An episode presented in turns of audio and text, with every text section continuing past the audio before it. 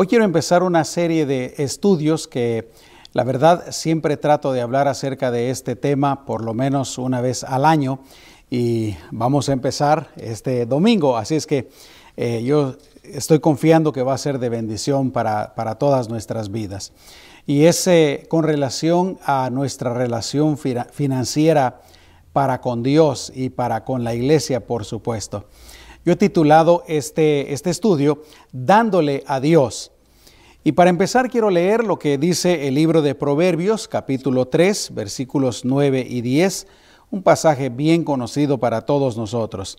Dice, honra a Jehová con tus bienes y con las primicias de todos tus frutos, y serán llenos tus graneros con abundancia, y tus lagares rebosarán de mosto. Y en este pasaje nosotros encontramos que la palabra de Dios nos dice que hagamos algo. ¿Y qué es eso? Bueno, que honremos a Dios, dice, con nuestros bienes, con nuestras posesiones materiales. Y también dice con las primicias de todos tus frutos. ¿Y cuál va a ser el resultado? Que Dios nos va a bendecir. Eh, por eso dice en el versículo 10, serán llenos tus graneros con abundancia y tus lagares rebosarán de mosto. Y es que hay bendición cuando nosotros hacemos lo que la palabra del Señor nos dice. Voy a hablar un poquito más de eso en un momentito, pero vamos a orar primero. Amado Señor, una vez más te damos gracias por tu bendita, tu gloriosa, tu hermosa palabra, Señor.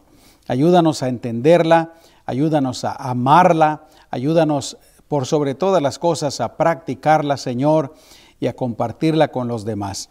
Con relación a este tema, Señor, gracias por recordarnos acerca de este tema tan importante y Señor, desde ya decidimos ponerlo en práctica conforme es tu voluntad. En el nombre poderoso de Jesús. Amén. Y es que últimamente he estado repitiendo, he estado haciendo bastante énfasis en el hecho de que eh, si obedecemos la palabra de Dios, si obedecemos los mandamientos del Señor, el resultado va a ser bendición para nuestras vidas. Y ya les he dicho varias veces que verdaderamente me sorprende cuando conozco a cristianos, conozco a creyentes que no les va bien en sus vidas y esta es simplemente eh, la razón, pues, que eh, sabiendo la palabra de Dios, conociendo la palabra del Señor, no la obedecen, no la aplican en sus vidas y por eso no les va como les debería de ir no les va bien. Pero vuelvo a repetirlo, si nosotros conocemos la palabra del Señor, si nosotros obedecemos lo que el Señor nos dice en su palabra, nos va a ir bien, vamos a ser bendecidos. Dios nos va a guardar, Dios nos va a bendecir. Y con relación al tema de las finanzas, bueno, la palabra de Dios nos enseña claramente que los hijos de Dios debemos dar de nuestros recursos para Dios, o mejor dicho, para su obra, para sostener su obra. Y en esta serie de estudios, pues, vamos a aprender las cosas más básicas acerca de lo que la Biblia dice con relación a darle al Señor. Para muchos de ustedes esto va a ser solamente un recordatorio. Para ustedes que lo practican, y gracias a Dios, eh, porque hay eh, personas que lo creen, que lo practican, eh, pues nada más va a ser algo que va a reafirmar su obediencia, su fe, su accionar con el Señor. Para otros eh, que tal vez nunca lo han escuchado, eh, es una información muy valiosa y yo espero que la escuches con atención para que principalmente la empieces a practicar en tu vida. Dios te va a bendecir. Y estoy hablando de bendición material, estoy hablando de bendición financiera. Así es que yo creo que el primer punto que quiero aclarar es que en nuestro corazón, en nuestra mente, eh, precisamente debe de estar bien claro que es la voluntad de Dios que nosotros le demos. Dios siempre ha querido y Dios siempre quiere que su pueblo, que sus hijos, que los que somos suyos, le demos de nuestros recursos, de las cosas materiales. Por eso leíamos ahí en Proverbios 3, 9 y 10, honra a Jehová con tus bienes, dice con las primicias de todos tus frutos. Eh, y pues podemos ver en la Biblia cómo eh, los que son suyos le han dado durante toda la historia, empezando con eh, Caín y Abel allá en el libro de Génesis, luego siguiendo con Abraham, con Isaac, con Jacob, y así nos podríamos ir recorriendo toda la palabra de Dios y nos podemos dar cuenta pues de que Dios se agrada, Dios desea que le demos y últimamente Dios lo manda en su palabra. Pero este es el punto pues, quiero enfatizar, Dios desea, es la voluntad de Dios de que los que nos llamamos cristianos, los que decimos ser sus hijos, le demos de nuestros recursos. Y yo creo que este es un punto muy importante, porque hay personas que no le dan a Dios, que creen que no debemos de darle. Pero la verdad es que cuando uno lee la Biblia, cuando uno lee la palabra de Dios, se da cuenta de que todos sus hijos, todos sus siervos, todos los que se consideraban eh, eh, de Dios, siempre le dieron ofrendas, sacrificios, etc. Eh, luego Dios le mandó al pueblo de Israel, ya como nación, cómo darle sacrificios, ofrendas, diezmos, etc. Pero vuelvo a repetirlo una vez más. El punto es que es la voluntad de Dios de que le demos de nuestros recursos financieros. Eso tiene que estar bien claro.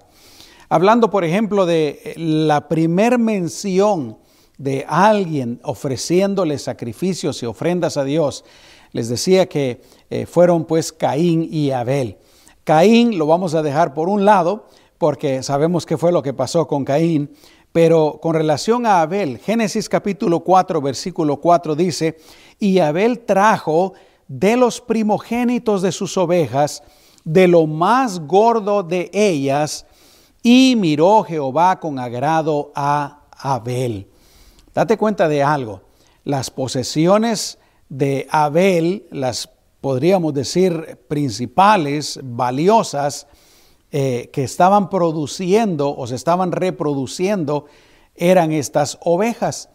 Y dice la palabra del Señor que Abel tomó de los primogénitos de sus ovejas, de lo mejor, de lo más gordo, dice, y se lo ofreció a Dios en ofrenda, en sacrificio. Y pues Dios miró con agrado a Abel. Repito pues, eh, es la voluntad de Dios que todos los que somos su pueblo, los que somos sus hijos, los que nos decimos ser de Él, que le demos de nuestras posesiones. Es la voluntad de Dios. Quiero enfatizarlo otra vez. En toda la Biblia nosotros encontramos que los que son de Dios le dan ofrendas, le dan sacrificios, le dan dinero, le dan eh, de sus posesiones materiales. Más adelante, después de este acontecimiento con Abel, Abraham, etc., más adelante Dios lo hizo un mandamiento y se lo ordenó al pueblo de Israel. Leemos ahí en Levítico capítulo 27, versículos 30 al 32. Y el diezmo de la tierra, así de la simiente de la tierra como del fruto de los árboles, de Jehová es, es cosa dedicada a Jehová. Dios le está diciendo a Israel, de todo lo que ustedes cultiven, y de todo lo que la tierra produzca, el 10%, el diezmo, dice, es de Dios. Por eso dice, de Jehová es. Dense cuenta de una cosa.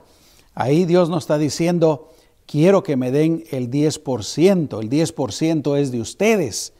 Eh, todo es de ustedes. El 100% es de ustedes. Y ustedes me gustaría que me dieran eh, el 10%. Eh, no, Dios está diciendo, ahí está el 100%, el 90% es de ustedes, pero el 10% es mío, de Jehová es, es cosa dedicada a Jehová. Versículo 31, y si alguno quisiere rescatar algo del diezmo, añadirá la quinta parte de su precio por ello. Si alguien, por ejemplo, eh, en un momento dado no podía dar el diezmo completo y quería quedarse con cierta parte, después tenía que eh, darlo, pero agregar una quinta parte. Versículo 32, y todo diezmo de vacas y de ovejas, de todo lo que pasa bajo la vara, el diezmo será consagrado a Jehová. Aquí ya no solamente les está diciendo de lo que produce la tierra, de la agricultura, pero también de el ganado. En pocas palabras, pues, de todas las posesiones materiales, Dios le manda, le ordena al pueblo de Israel que den, que den el 10% porque ya es de Dios. Eh, en pocas palabras, lo único que van a hacer es eh, darle a Dios algo que es de Él. Y luego en el Nuevo Testamento, pues también eh, encontramos que está lleno de pasajes que hablan acerca de dar.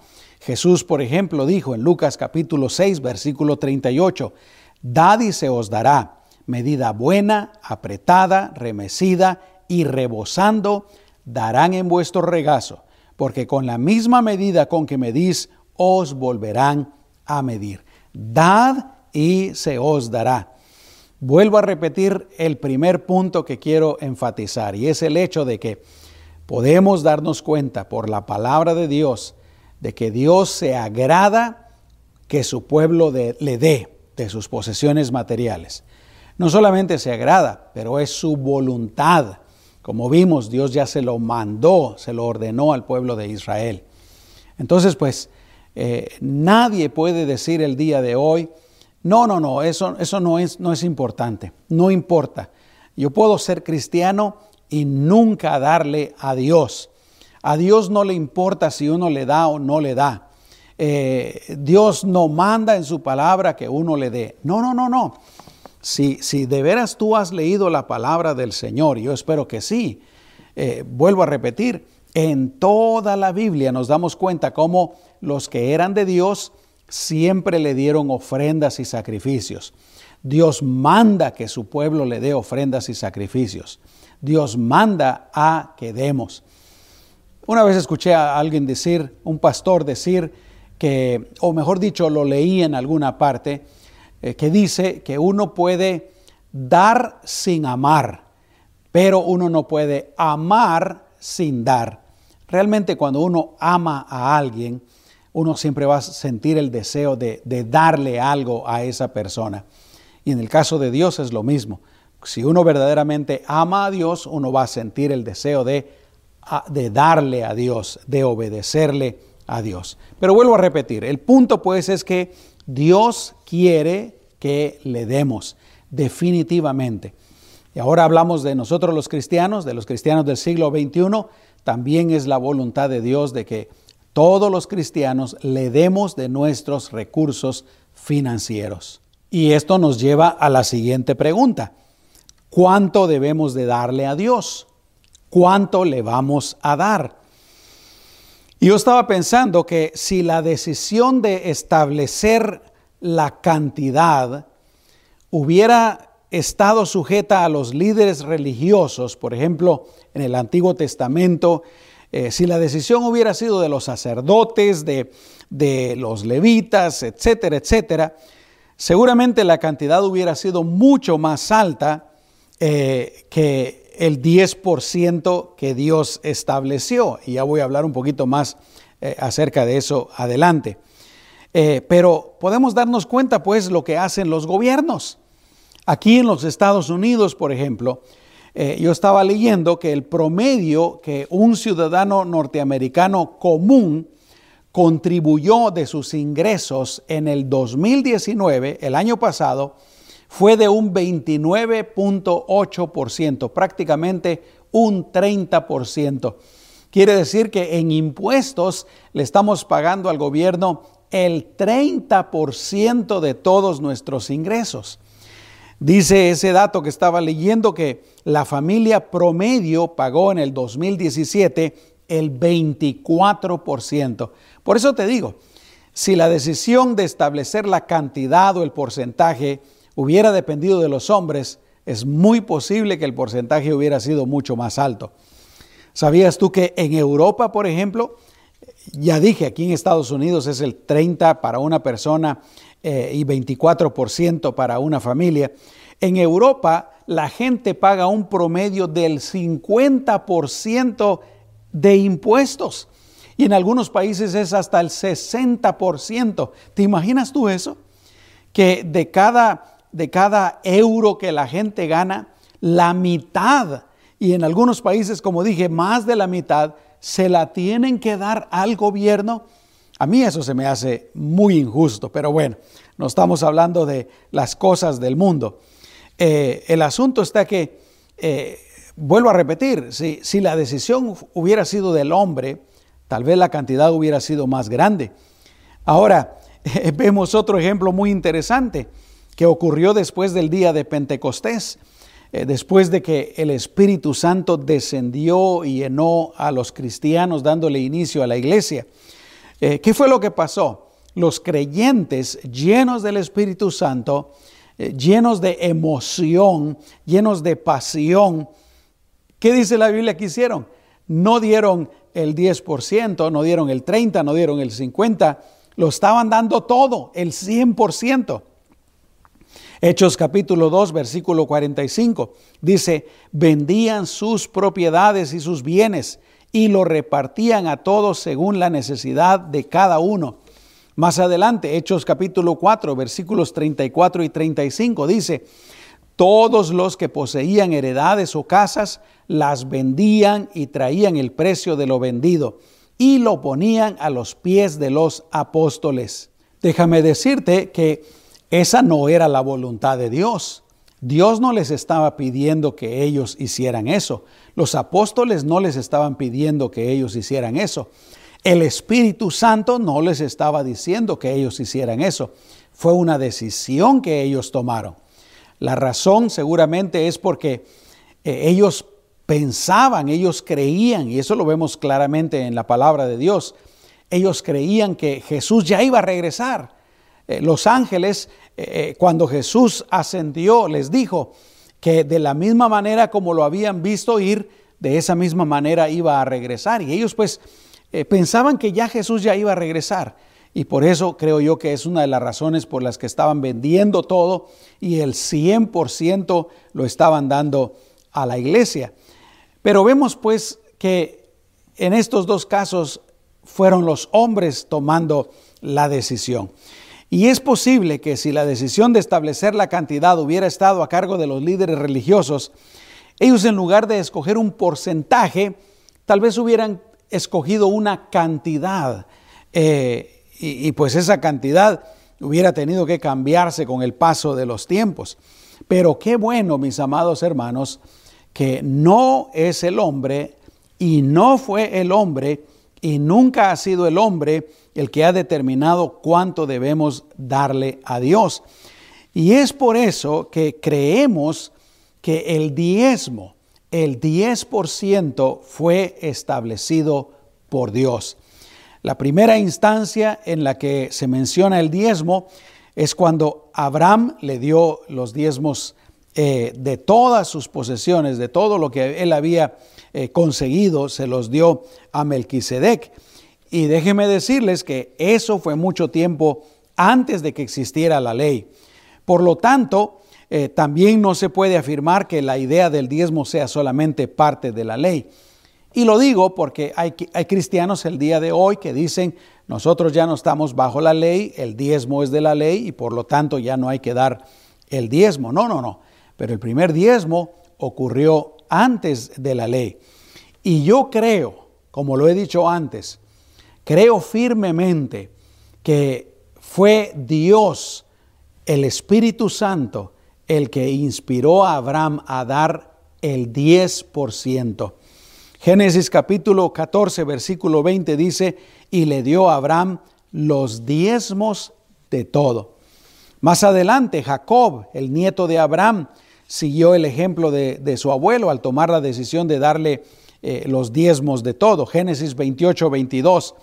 Y esta piedra que he puesto por señal será casa de Dios y de todo lo que me dieres, el diezmo apartaré para ti. ¿Le pidió Dios los diezmos a Jacob? No. ¿Le pidió Dios los diezmos a Abraham? No. De ellos nació, vuelvo a repetir, yo creo, inspirados por el Espíritu Santo, especialmente con Abraham, eh, dar el 10% de todas sus posesiones. El diezmo, yo creo que es la cantidad que Dios estableció y definitivamente es una norma que los cristianos del siglo XXI podemos seguir. Porque la pregunta es, ¿cuánto le, le damos a Dios? Si nosotros lo decidimos, tal vez le daríamos mucho, aunque eso no tiene nada de malo, pero probablemente es lo que menos ocurriría. O tal vez le daríamos muy poco, que seguramente eso sería lo más común. Si nosotros decidiéramos cuánto darle al Señor, lo más probable es que le daríamos muy poquito. Eh, nos quedaríamos la mayoría, eh, con la mayoría nosotros. Y yo creo que eso responde pues a esa pregunta, ¿cuánto los cristianos debemos de dar? Repito, yo creo firmemente que esa idea del 10% no se la inventaron los hombres, no se la inventó Abraham, no se la inventó Jacob, no la inventó Moisés para escribirla en la ley. Yo creo que ese, ese, eh, porcentaje viene de los cielos, viene del corazón de Dios. Y por eso es que digo que también es aplicable para nosotros los cristianos el día de hoy. Así es que ya hablamos de que es la voluntad de Dios de que sus hijos le demos de nuestros recursos financieros. Ya dijimos también un poco acerca eh, en cuanto a que Dios quiere que le demos el 10%, pero ahora vamos a extendernos un poco más acerca de lo que Dios nos manda en su palabra que le demos. Y en la Biblia hay básicamente tres cosas que Dios nos pide. Primero, ya lo mencioné, pero quiero extenderme un poquito más, está el diezmo, que es el 10% de todos nuestros ingresos y de nuestras ganancias. Por ejemplo, si tenemos un trabajo y recibimos un salario, entonces el diezmo es el 10% de nuestro salario. Antes de que el gobierno nos quite los impuestos, antes de que nos quiten lo del seguro social, etcétera, etcétera. ¿Por qué? Porque eh, nosotros lo que ganamos es la cantidad antes de que el gobierno nos quite esas cosas. Entonces deberíamos de diezmar aún de esas cosas. Dios, la obra del Señor, no tiene la culpa de que el gobierno eh, agarre su parte, ¿no? Ya nos dimos cuenta que eh, en general la parte que el gobierno se toma es mucho más grande que lo que Dios nos pide. Pero eh, eso es si tenemos un salario. Ahora si tenemos un negocio, debemos de darle al Señor el 10% de todas las ganancias, es decir, de todo lo que nos, nos queda a nosotros, lo que nos llevamos a la casa. Eh, no de lo que se vuelve a reinvertir en el negocio, porque eso es parte del negocio, pero lo que nosotros, eh, las ganancias que sacamos del negocio y nos llevamos a la casa.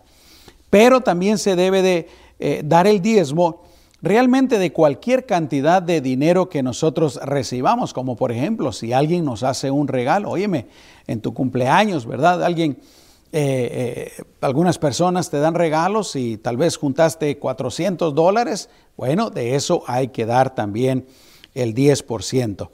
Y el diezmo, como dije antes, pues es ese porcentaje predeterminado por Dios. Y gracias a Dios por eso. Otra cosa muy importante es que el diezmo debemos de darlo en el lugar en donde nos estamos alimentando espiritualmente. Y eso quiere decir en nuestra iglesia local, en la iglesia a donde estamos asistiendo. Ahí tenemos que dar el diezmo. Malaquías capítulo 3, versículo 10 dice, traed todos los diezmos al alfolí. El alfolí en aquel entonces era una como bodega en donde metían los granos, etc. Y dice, y haya alimento en mi casa. ¿Y cuál es el alimento? Bueno, en aquel entonces, repito, podía ser granos, podía ser ganado, etc. Pero el día de hoy nosotros sabemos que ese alimento es la palabra del Señor, es la enseñanza de la palabra del Señor. Entonces, pues por eso es que tenemos que dar los diezmos en nuestra iglesia y darlo totalmente a nuestra iglesia. Nosotros no debemos, un cristiano no debe de, por ejemplo, agarrar el diezmo y decir, bueno, del diezmo le voy a dar esta parte a la iglesia y esta otra parte la voy a dar a este otro ministerio o esta otra parte la voy a dar a otro lugar. No, no, no. La regla es que debemos de dar el diezmo completo a nuestra iglesia. Y como ya dije antes, el diezmo es de Dios, no es nuestro. Se los leo una vez más, Levítico 27:30. Y el diezmo de la tierra, así de la simiente de la tierra como del fruto de los árboles, de Jehová es. En otras palabras, es de Dios, es cosa dedicada a Jehová. No es nuestro. Por ejemplo, si, si en mi salario me pagan mil dólares, 100 dólares, que es el 10%, son de Dios. Son de Dios. No es mío. Es de Dios. Se los tengo que dar a Él. Por eso dice la Biblia que si uno se queda con el diezmo, uno le está robando a Dios. Malaquías 3:8, ¿robará el hombre a Dios? Pues vosotros me habéis robado y dijisteis, ¿en qué te hemos robado? Y esta es la respuesta de Dios, en vuestros diezmos y ofrendas. Eso es muy importante. El 10% es de Dios. Cuando vamos a la iglesia, o de la manera que se lo demos. Ahora hay maneras electrónicas, ¿verdad? Que lo podemos hacer. Pero cuando, cuando estamos dando los diezmos, no le estamos dando a Dios algo que es nuestro. Le estamos devolviendo algo que es de Él. Eso es muy importante. Porque a veces eh, nos podemos sentir muy orgullosos, muy felices. Oh, yo soy muy buen cristiano. ¿Por qué? Porque yo le doy mi diezmo a Dios. No, no es mío. Ya leímos, es de Dios. Todo lo que estoy haciendo es devolviéndoselo, no robándomelo. Eso, eso es muy importante. Pero por otra parte, no solamente la Biblia habla acerca de dar los diezmos, sino que la Biblia también habla acerca de dar ofrendas. Y las ofrendas son aparte y además de los diezmos. Déjenme darles un ejemplo. Por ejemplo, si, mil dólares es el diezmo, yo no puedo decir, oh, de estos mil dólares voy a dar 900 de diezmo y 100 de ofrenda. No, no, no, los mil son diezmo. Entonces doy los mil de diezmo y aparte yo voy a dar la ofrenda. Y la cantidad de las ofrendas ahí sí es diferente. Nosotros la determinamos, nosotros decimos cuánto eh, podemos dar. Aunque en la Biblia hay dos reglas que debemos de seguir. Número uno, la primera regla con relación a las ofrendas es que nuestras ofrendas también tienen que ser equivalentes o equitativas a lo que hemos prosperado, a lo que hemos ganado. Primera de Corintios capítulo 16 versículo 2 dice, cada primer día de la semana, cada uno, cada uno de vosotros ponga aparte algo según haya prosperado, guardándolo para que cuando yo llegue no se recojan entonces ofrendas. Esa sería la primera regla con relación a la ofrenda, que la ofrenda también tiene que ser conforme a lo que hemos prosperado. Supongamos que una persona eh, trabaja por su cuenta y una semana gana 600 eh, dólares, pero la siguiente semana gana 2 mil dólares. Es obvio que la semana que ganó 600 eh, definitivamente tiene que dar el 10% de diezmos, pero las ofrendas pueden ser menores, ¿no? pero la semana que ganó eh, dos mil dólares, también va a dar el 10% de los dos mil dólares. Y es obvio que esa semana la ofrenda tiene que ser más de lo que, de lo que dio cuando ganó solamente 600 dólares. ¿Me explico? Muy bien. La segunda regla con relación a las ofrendas es que la Biblia nos dice que debemos de ser generosos. Y mientras más generosos seamos, más será la bendición de Dios. Proverbios capítulo 11, versículos 24 y 25. Dice así, hay quienes reparten y les es añadido más. Hay quienes dan y les es añadido más. ¿Te recuerdas lo que dijo Jesús? Más bienaventurado es dar que recibir. Y sigue diciendo, pero hay quienes retienen más de lo que es justo, pero vienen a pobreza. Y aquí viene, el alma generosa será prosperada, y el que saciare, él también será saciado.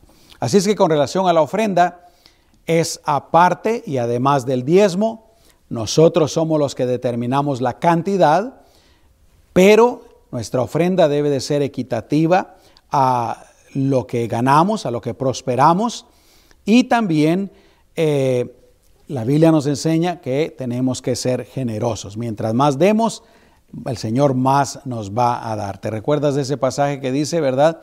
Que eh, eh, si damos pues con fe, el Señor nos va a dar una medida buena, apretada, remecida, rebosando. De eso se trata. Y muy bien, aquí hay otra cosa interesante con relación a la ofrenda, que al igual que el diezmo, la Biblia dice que si no damos ofrendas, también le estamos robando a Dios. No solamente con el diezmo, pero también con las ofrendas. Te vuelvo a leer otra vez lo que dice Malaquías capítulo 3 versículo 8. ¿Robará el hombre a Dios? Pues vosotros me habéis robado y dijisteis, ¿en qué te hemos robado? En vuestros diezmos y ofrendas. ¿Te das cuenta? Así es que Dios nos pide que demos el 10% de todos nuestros ingresos, nos pide que demos ofrendas, pero por último la palabra de Dios también menciona primicias. Aunque creo que esto era más aplicable al pasado, cuando la gente vivía de la agricultura y la ganadería. Las primicias se entiende que son los primeros frutos. Por ejemplo, este año que una persona cultivaba sus campos, cuando llegaba la hora de la cosecha, los primeros, la primer cosecha, los primeros frutos eran para Dios. Si tenían ganado, por ejemplo, eh, la primer cría, esa era para Dios. ¿Cómo lo podemos aplicar a nuestros días? ¿Y será que lo podemos aplicar a nuestros días? Yo creo que, que sí se puede. Por ejemplo, eh, en cuanto a nuestro salario, y no digo, mis amados hermanos, que haya que hacerlo así. Se puede hacer y si a alguien le nace en su corazón, pues gloria a Dios. Pero yo he conocido personas, por ejemplo, que cuando eh, tienen un trabajo, el primer salario se lo dan a Dios. Pero hay otra cosa por ejemplo, eh, de, nuestro, de nuestro salario, o por ejemplo de esa persona que, que consigue un trabajo nuevo, ¿no? Del primer salario, el 10% y las ofrendas, lo primero, se lo da a Dios, esa puede ser la primicia también. ¿O qué tal a la hora de, tener un negocio? Eh, cuando se hace un negocio, eh, los primeros ingresos, la persona si lo siente en su corazón, se lo puede dedicar a Dios como la primicia. Y cada año también, por ejemplo, al empezar el año, uno puede dedicar, ¿verdad?, sus primeros ingresos o parte de los primeros ingresos o una ofrenda especial, eh, dársela a Dios y decirle a Dios, Dios mío, gracias por este año, eh, yo quiero dedicarte también las primicias. En otras palabras, es como que uno estuviera eh, diciéndole al Señor este año nuevo, yo voy a ser fiel a ti financieramente, voy a dar todos los diezmos, voy a dar ofrendas y para sellarlo, aquí están, Señor, las primicias. Gloria al Señor. Bueno, voy a terminar este estudio eh, en este momento por, por este día. Lo vamos a continuar el próximo domingo. Pero yo espero que haya quedado bien claro, en primer lugar, que es la voluntad de Dios que todos los que somos sus hijos, todos los que nos llamamos cristianos, todos los que nos consideramos parte de su pueblo, es la voluntad de Dios, es el deseo de Dios que le demos. ¿Cuánto? Bueno, Dios es el que estableció esa cantidad principalmente con el diezmo. Y aparte del diezmo o de los diezmos, También Dios nos pide que le demos ofrendas y la Biblia también habla acerca de primicias. Primero Dios, mis amados hermanos, que todos seamos obedientes al Señor en el área financiera. Y aquí yo quisiera sí decir algo que es mi experiencia y es una realidad en, no solamente en nuestra iglesia, en, nuestro, nuestra congregación, pero en todas las iglesias y en el mundo eh, cristiano, lamentablemente. Y es el hecho de que la mayoría de los cristianos no son fieles con el Señor.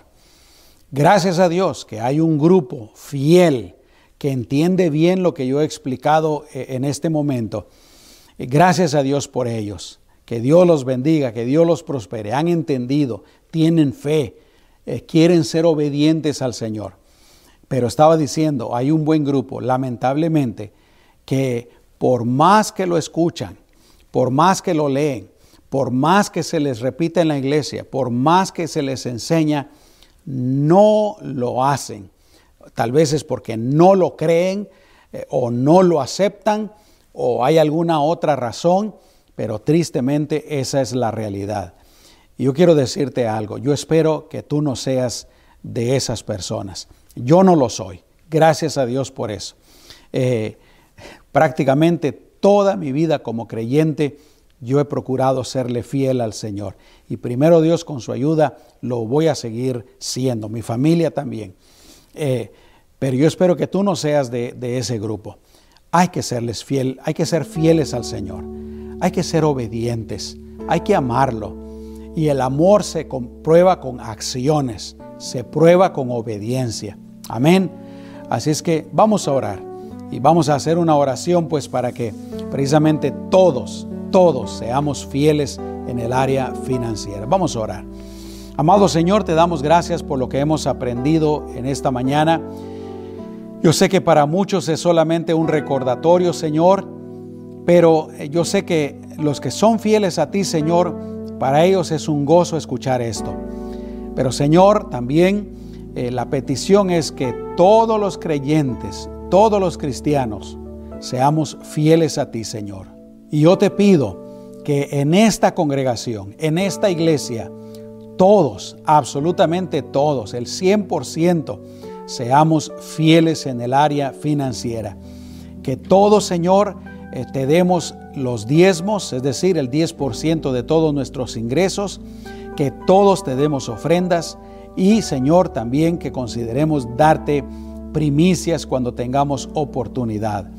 Que todos, Señor, tengamos ese deseo de obedecerte, de serte fieles, eh, para honrarte, Señor, y también para que haya alimento en tu casa, Padre, en el nombre poderoso de Jesús. Señor, yo te pido por si hay alguna persona, algún creyente que, que, no ha sido fiel, Señor, pero esta mañana tu Espíritu Santo le ha estado eh, hablando a su alma, a su corazón. Señor, yo te pido que esta persona tome la decisión de, de hoy en adelante, serte fiel también en el área financiera.